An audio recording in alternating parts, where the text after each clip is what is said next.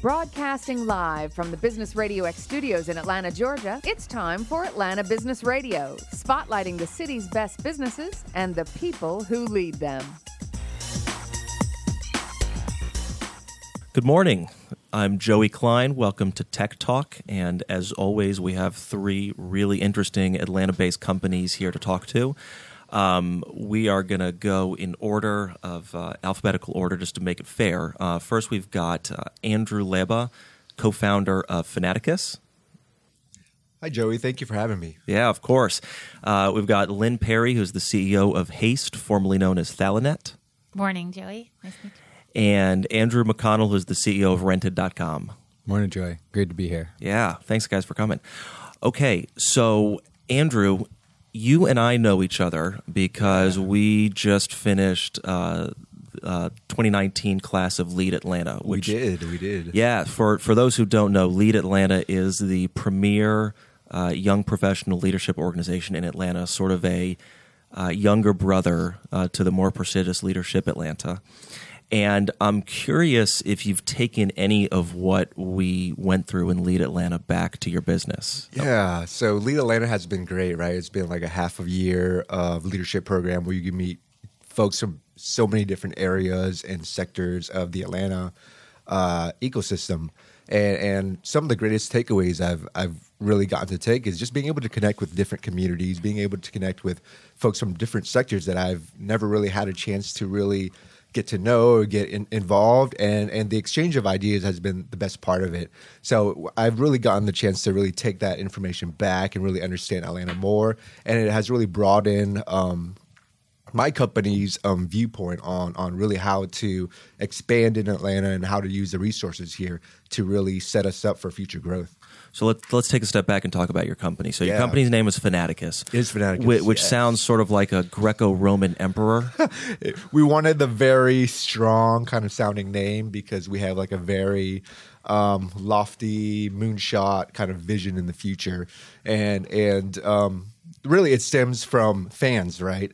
We are an e-sports, VR, XR company. We really deal in technology, and our goal is really to connect fandom in terms of the biggest fans and the biggest brands into the actual story themselves. So really what our company does, if you think about the current media mediums out there, like reading books, watching movies, watching your favorite television shows, it's a very passive thing that you do, right? You just sit in the back and kind of watch it. But our goal is to really bridge that disconnect. We want to bring the fans into their most favorite stories, their most favorite lore, the things that they really, really enjoy. And so we do a lot of that by doing like the right storytelling. And we think that using of the medium of virtual reality is very special, and it's not really been tapped into properly. And we think that the mode of using VR is the right medium to really bring the fan into their most favorite fandom and their most favorite stories and lores and spaces. So that's kind of where the name Fanaticus come from. It's a focus on fans and fandom. Okay, so that definitely makes sense. But talk me through the platform itself. So I'm a fan. Yep. Okay, right now I'm experiencing, whether it's sports or a story in my own living room. Yeah. Okay, and so is this a headset that I'm buying and I use at home? Do I go to a physical location? Is it app-based? So right now it's a physical-based location. And what we do is we usually have a mechanical apparatus. It could be like a ride that you jump onto. And that's where you can actually move and fly through certain spaces. But the real key is that the headset, which is we use some of the technology that's currently out there, like Oculus or Vive, things that it's like a headset you can put on to really get yourself immersed into the VR space. And so we're really location based. And one of the problems we saw in the VR world is that if you really want to experience virtual reality and getting to these kinds of stories, you have to go to one specific location, one specific arcade area. What we really want to do and specialize is in mobile-based virtual reality. So that means being light, nimble, being able to go to certain locations, being able to go to conferences, being able to go to where the fans are. You can think DragonCon, you can think MoCon, huge conventions. We want to bring that experience to people instead of having people to go all the way out to perhaps Alpharetta or somewhere very, very far from them. So mobile-based location is, I think, the key in the future for our company. So it sounds like you're not necessarily envisioning static retail locations. You just want to be able to go to where customers are. Right. Because a lot of the times when folks go to arcades and things like that, you know, there's lots of other opportunities for them to play arcade games and do other things. But they still have to, like, get there, and it's a huge ordeal for them. And for a lot of products, the best way to really make it succeed is to bring the product to them, bring it to where huge folks congregate and where the fandom is already kind of existing and already kind of percolating, and to really bring the storytelling to them, right to their footsteps. Okay, so how are you getting the word out about Fanaticus? So we're still very early stage. So we've actually been going to different conferences here and there and setting up. And we have a very active social media presence. And a lot of it is like the fandom, the folks. They're very into like the fan groups. You can think of like Facebook, you think about Instagram. Those are things that we really promote and try to spread the word about. And we have lots of different conferences lined up. So you might be seeing us pretty soon at these various conferences here in the Southeast. So we plan to just hit the circuit pretty frequently just to get the excitement going, get people to know us. We have a website up, fanaticusxr.com. And so it's very social media, internet-based in our strategy to get the word out. So if I'm hearing this and I actually want to come and try out your product, how do I do that? Yeah, so actually we actually have something of a home base right now where we're currently developing the project.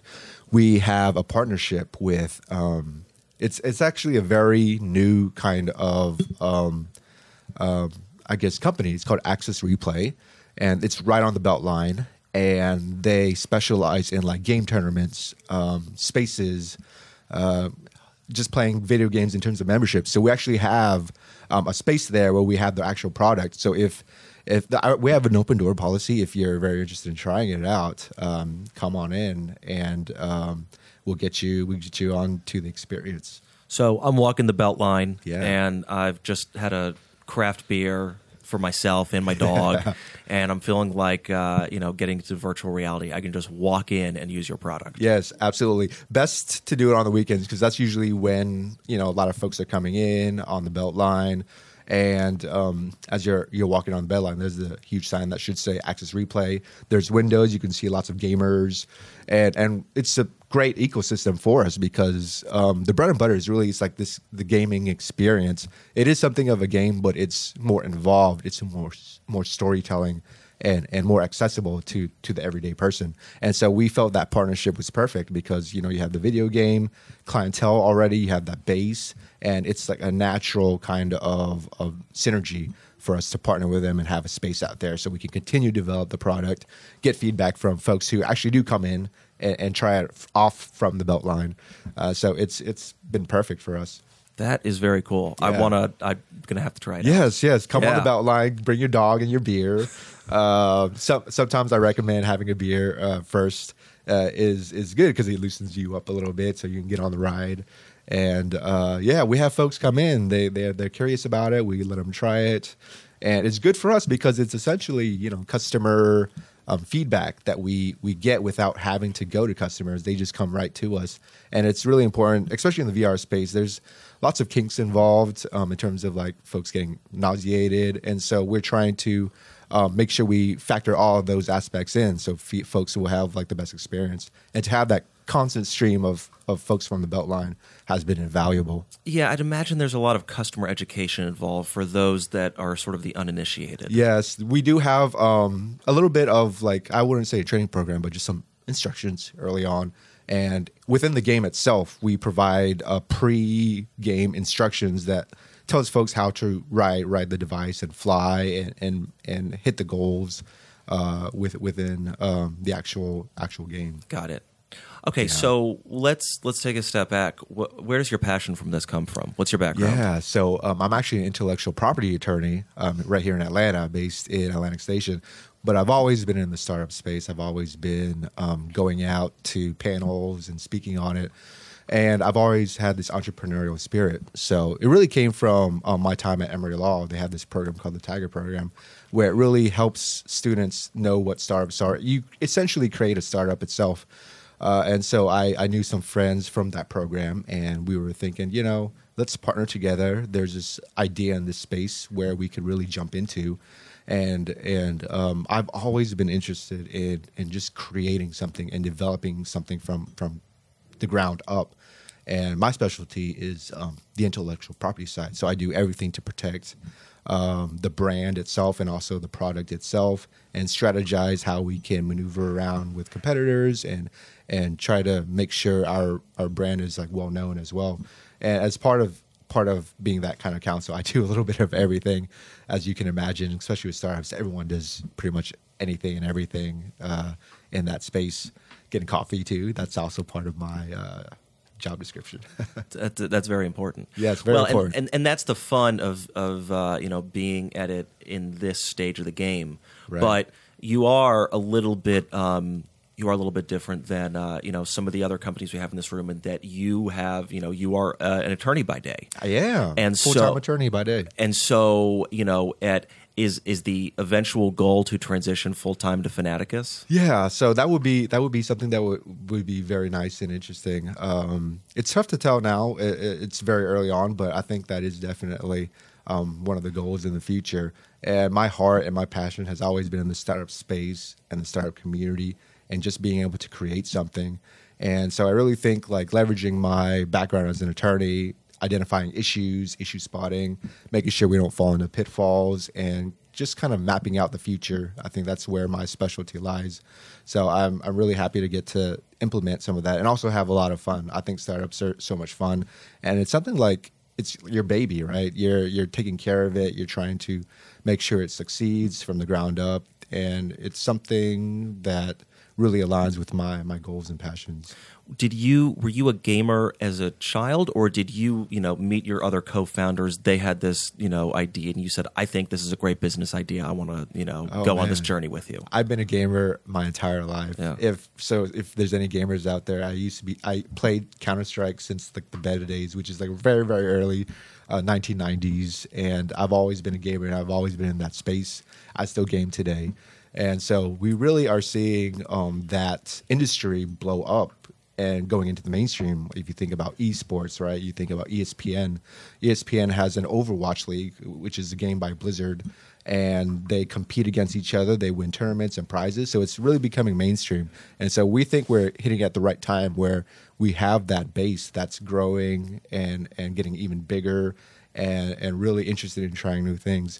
So in the future, we do envision our company getting into that esports space as well in terms of competitions and tournaments. We really do think that is the future of gaming, but also of entertainment just generally. And so this is actually a fantastic transition into our next guest. But before we get to Lynn, real quick, so if people want to learn more about you and Fanaticus, they can visit you on the Beltline. Yep. I believe so. I think I've passed this. It's in the Stoveworks. Yes, that's exactly right. Okay. It's right on the Beltline, very close to Cross Street Market. You can walk across the street. Literally, you get a hamburger, get a beer, walk across, come see us, check out the ride. You can also check us out on our website, fanaticusxr.com. We'll post updates and events, and we have a very active Instagram too. It's just fanaticusxr. And we post frequently about things that we're doing, developments, so please check us out. And if anyone wants to get in touch with you specifically about Fanaticus, how do they do that? Yes. Best way is probably email. You can email me just at my personal email at andrewleba@gmail.com. Okay. Andrew, thanks for coming on. Thank you. Thank you very much, Joey. Appreciate it. Yeah. Okay, Lynn. Let's continue the gaming conversation. Yeah, that was such a great – this is awesome. I've actually walked by your space, Andrew, with my family, and my husband was like, how do you not – what is that? And I was like, I don't know. And he said, how do you not know what that is? You're supposed to know all the gaming stuff happening in Atlanta. So I've been meaning to figure this out, and here we are together. Yeah. So this is great. Fortuitous connections on the podcast. Yeah. I love it. We have to talk. Okay, so Lynn, let's talk about where Haste, and for those who heard of Thalinet, the former name of Haste, but goes by Haste now. Yes, but Haste for about 3 years. So when we came out of TechStars about 3.5 years ago, we were Haste at that point. So and the name certainly makes sense as you are hastening connections for gamers, but I'm going to let you kind of talk more about the product and what it does. Sure. So as Andrew, teed up perfectly, gaming is, mainstream, huge space. And so folks that game from home are extremely competitive, have great kit, have all the things they need, may even have the best internet connection available from Comcast or whoever.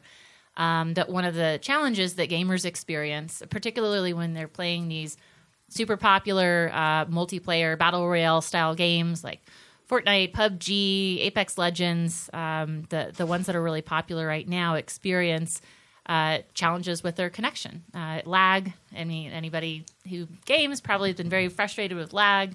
90% of gamers experience lag and can lose to lag. So that's what Haste fixes, the lag in the public internet, which is not necessarily set up to support real-time interaction like that. Just fine for Netflix or something that queues up. But when it comes to gaming and I'm shooting at you, you're shooting at me, I'm dodging your blow, lag is lethal. So Haste optimizes the web for that kind of connection. Lag is lethal. Lethal. That you can't have just made that up, right? It's on our website. Yeah. That sounds about right. I like that though. Yeah.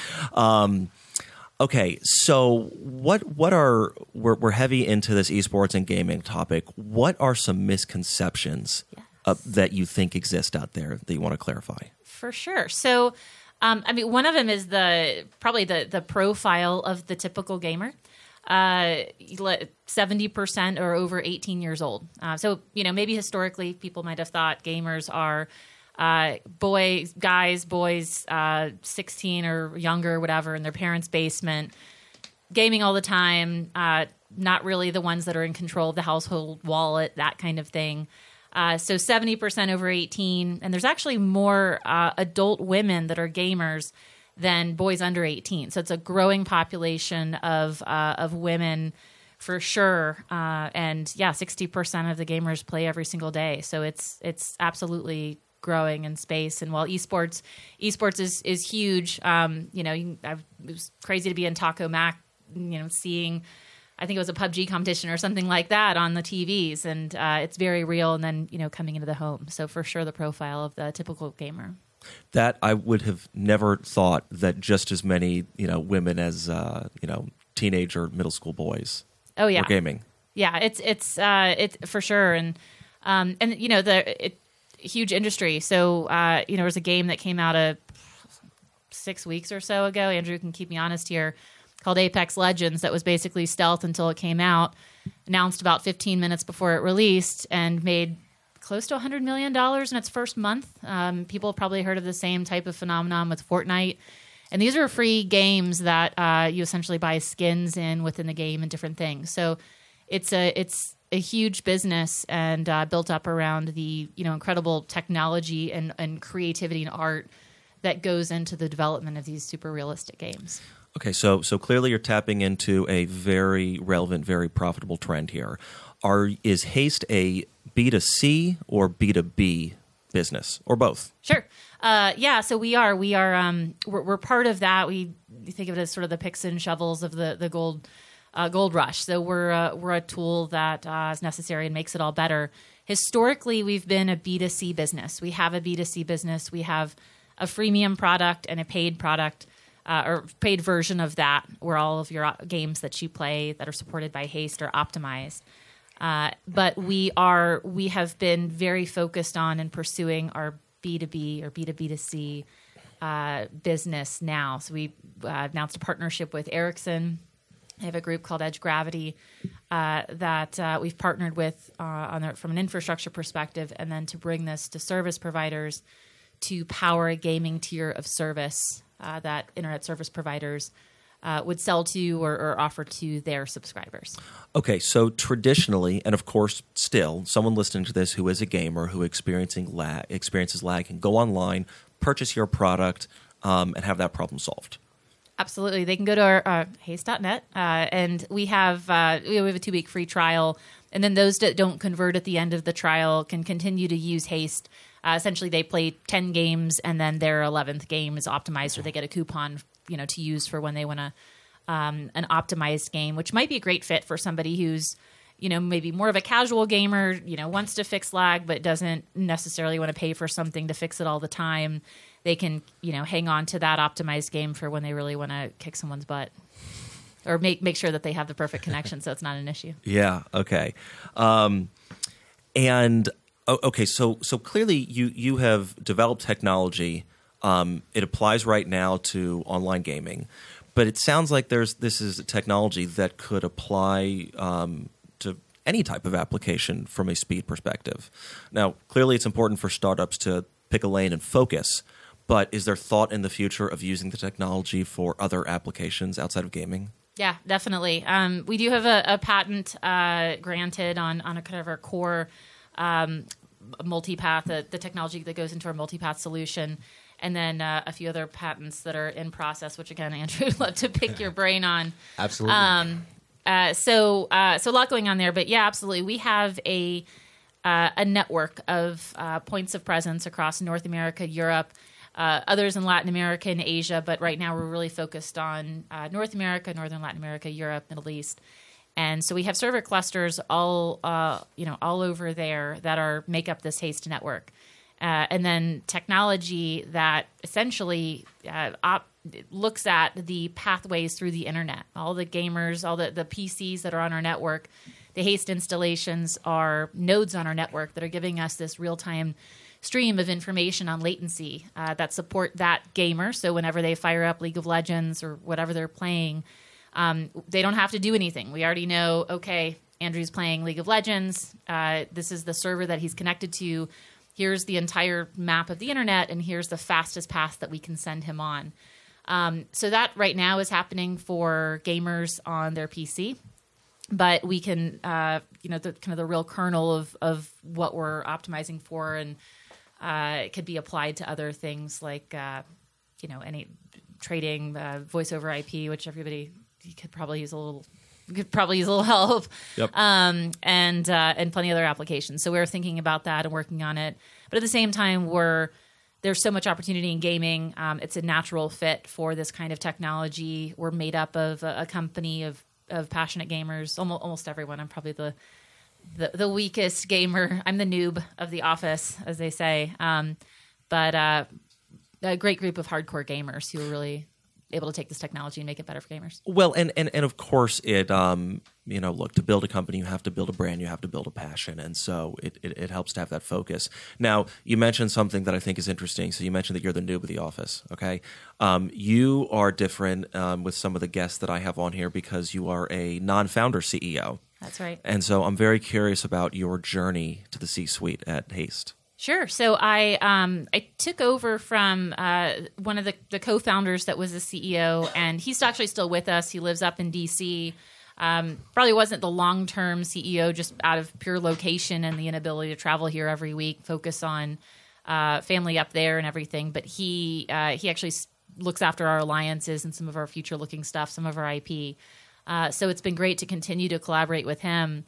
And I'd worked for a couple other startups in Atlanta that are funded by some of the same funds that Haste has got backing us. So I'd worked for some of the investors before, and first-time CEO, but worn kind of every hat there is to wear, before this, and was asked if I'd like to participate. And I think I brought some background that was useful, certainly a lot of channel background that's been useful in this spinning up this Ericsson partnership and our channel strategy.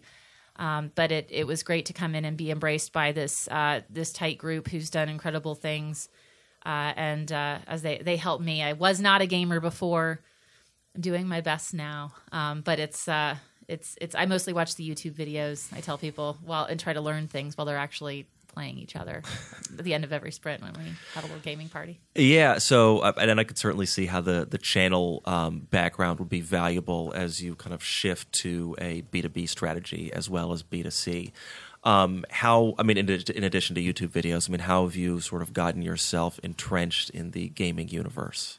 Well, I try to read as much as I can. That's a kind of a boring answer, but it's the truth. And really just talking with our team, meeting other people in the space, and learning about the technology, the networking technology. I come from more of a B2B SaaS type background rather than pure networking. And we do have our application client, and there's lots of other applications, but really diving deep into the networking behind it and how game publishers operate and how they work with the ecosystem. So that, a little bit less in terms of like understanding the characters and some of the plots, but really getting into the weeds on the actual tech behind gaming has been great. And then I just try to keep up, and I admire the craft that goes into putting together these beautiful worlds that people experience. It really is a work of art, right? Some people who are the uninitiated might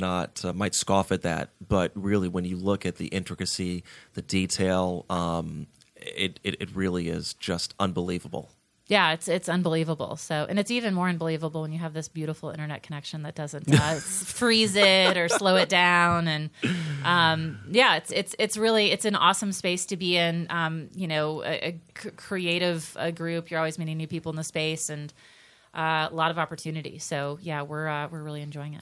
Why has Atlanta in particular been a great place to start this company? So we.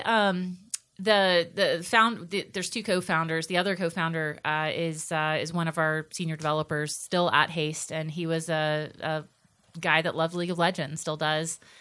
Great League of Legends guy, and knew a little bit about networking. Was kind of building this in his guest bedroom for a little while. Connected with our other co-founder, and got together, went through TechStars, and then came out, and they were living here, and started Haste here, and actually pretty quickly landed in ATDC. So we're an ATDC signature company, and that's been fantastic. The connection. I know that the next Andrew that we'll be talking with from ATDC, I think we connected through ATDC. So just as a startup that's hustling really hard every day, working really hard.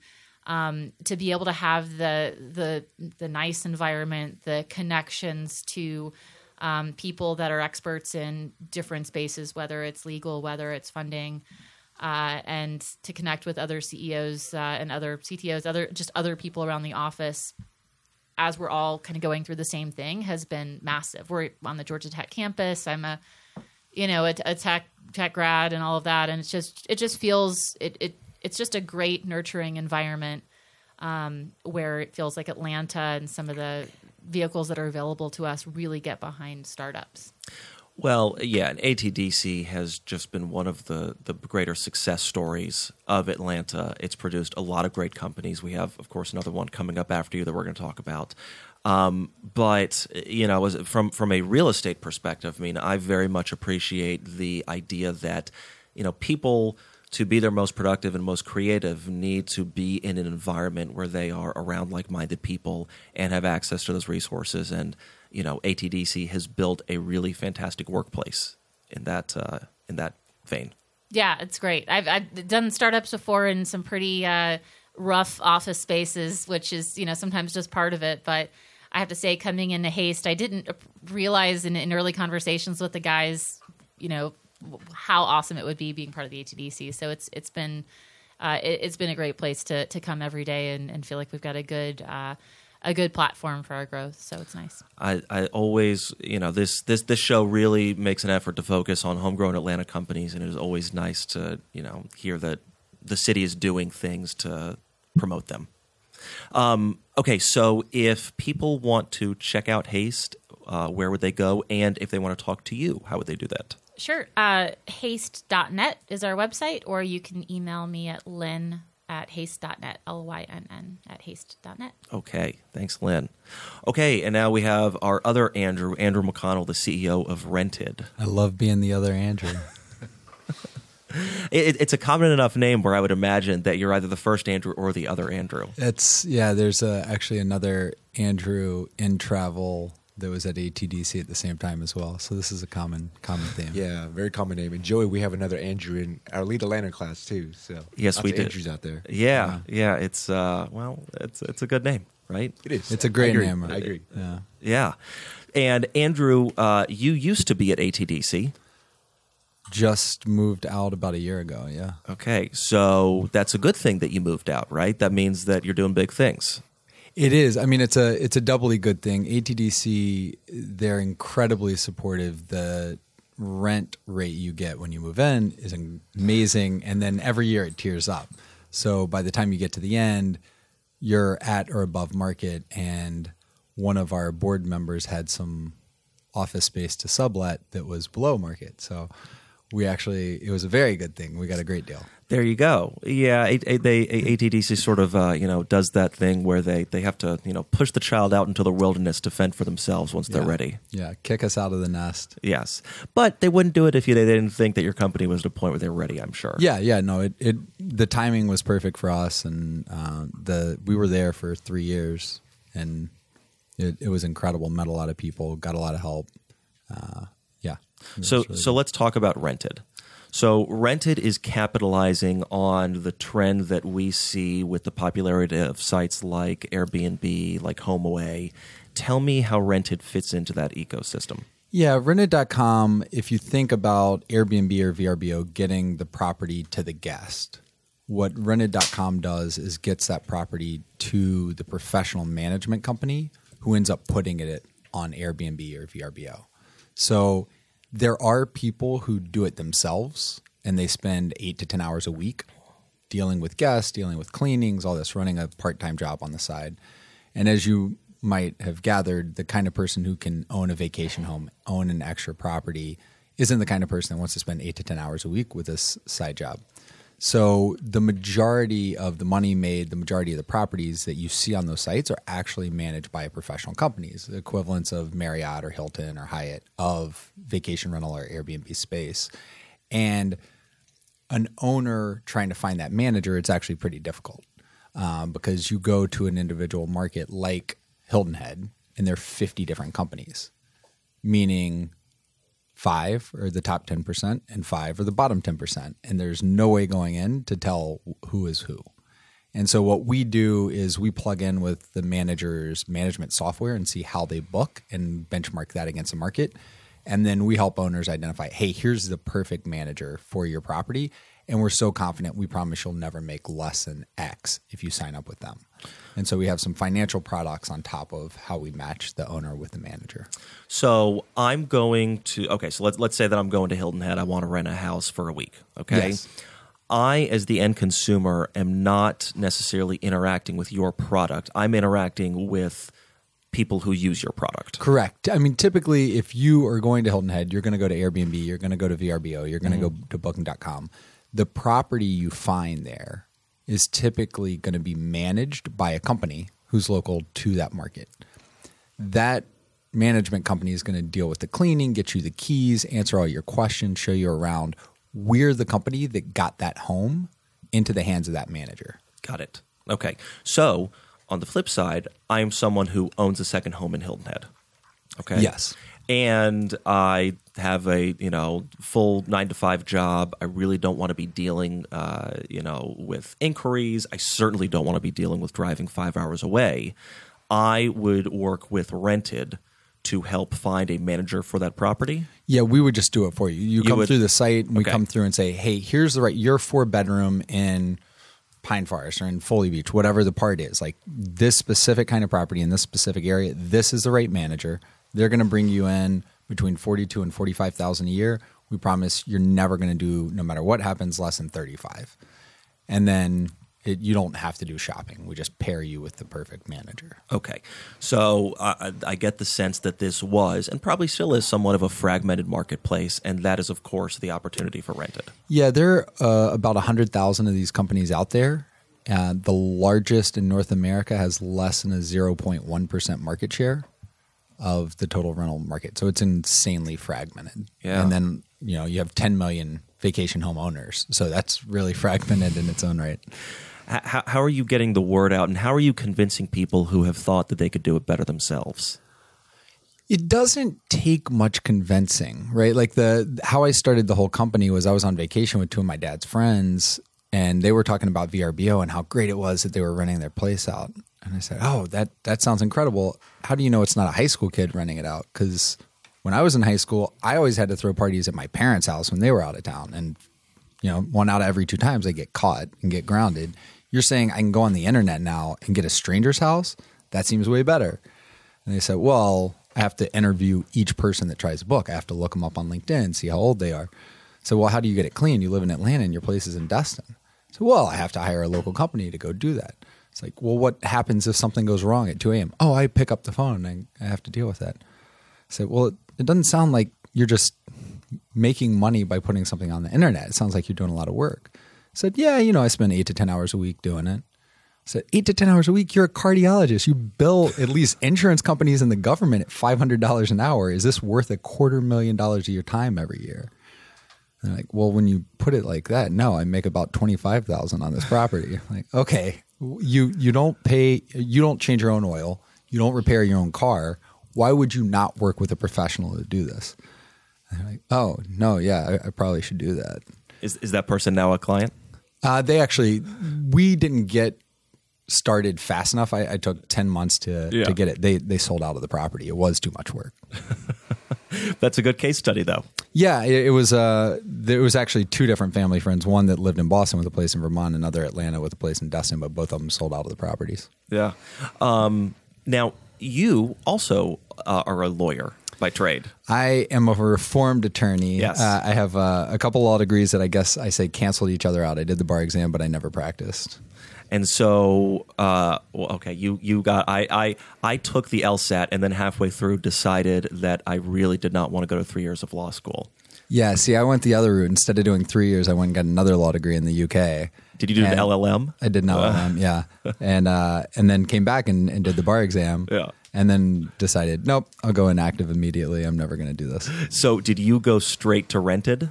No. I went to McKinsey. Yeah. So they recruited on campus and went to McKinsey for 4 years, worked for all sorts of companies, worked in Europe, worked in Afghanistan, worked for public school systems, and then left with a partner that I worked with there to go to a company called Axiom, where I worked on a new product group and was there about 18 months when I had this idea and left to start Rented.com. So at McKinsey, one of the benefits of being a consultant is that you just see the ins and outs of every different type of business that you could ever imagine.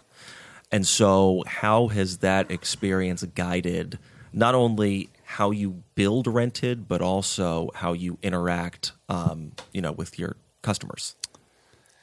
Yeah, I think it's hard to know the directional nature of it, but when I was about a year into McKinsey, you do this training, ILW, Initial Leadership Workshop, and one of the guys said, hey, do you see yourself staying long-term at McKinsey? I said, absolutely not. You know, I'll come for a little bit, but I'm going to leave. He said, that really surprises me. I thought you'd be here your whole life, this, that, and the other. I said, why do you think that?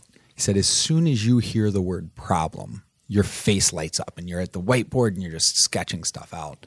And so I don't know if it was McKinsey taught me to be a better problem solver or because I really love problem solving, I went to McKinsey. But that has been absolutely instrumental with a startup because everything's a problem. The kinds of problems change of, okay, how do we deal with this product? How do we deal with getting in front of this new customer? Okay, well, now we're 30 people instead of 3. How do I deal with organizational design issues and actual human interactions, remote teams, different personality types? And so it's a constant problem-solving endeavor, which I find really, really fun. That is a very relevant link, we all have our individual journeys, and sometimes we have to go to law school to then find what we actually want to do. But it sounds like sometimes things are just a happy accident, right? The fact that you went on this vacation and the idea was sparked. Yeah, that was a very serendipitous trip for me, yeah. So I read about something you've started called Rented Capital. Yes. And I'm curious to know what problem that is solving. So that is the financial product on top of the marketplace. So what that does is say, not only are we telling you we believe and are almost certain this manager is going to make you between $42,000 and $45,000, but we actually have a fund behind it that we can guarantee over 9 figures worth of guarantees that will tell you under no circumstance will you make less than 35. So if something horrific happens and you only made 33, we'll send you a $2,000 check at the end of the year to make sure that you never make less than that 35. So it's almost like you have sort of your unique form of FDIC insurance. Well, it's not insurance. I mean, I understand it's not exactly a deposit, but you're basically standing behind your promise. Yeah, we're giving the owner just security that your home's going to be taken care of, security that you know how much you're going to make over the course of the year. Mm-hmm. And so back to what lag is lethal, kind of our tagline is relax, it's rented. Our whole pitch is you don't have to worry about it anymore, owner. We've got it covered. Well, so speaking of insurance, were there any unforeseen liability issues that you have run into since starting on this journey? I mean, there are, but there are a lot of insurance products in the space. So we partner with Assurant, who's here in town, and they'll do a product for every night. There's another ATDC company called Safely that has a nightly insurance product. So there are a lot of insurance players here to protect all those different sides. Oh. Yeah. So, and as you've gone, you are a founder and CEO.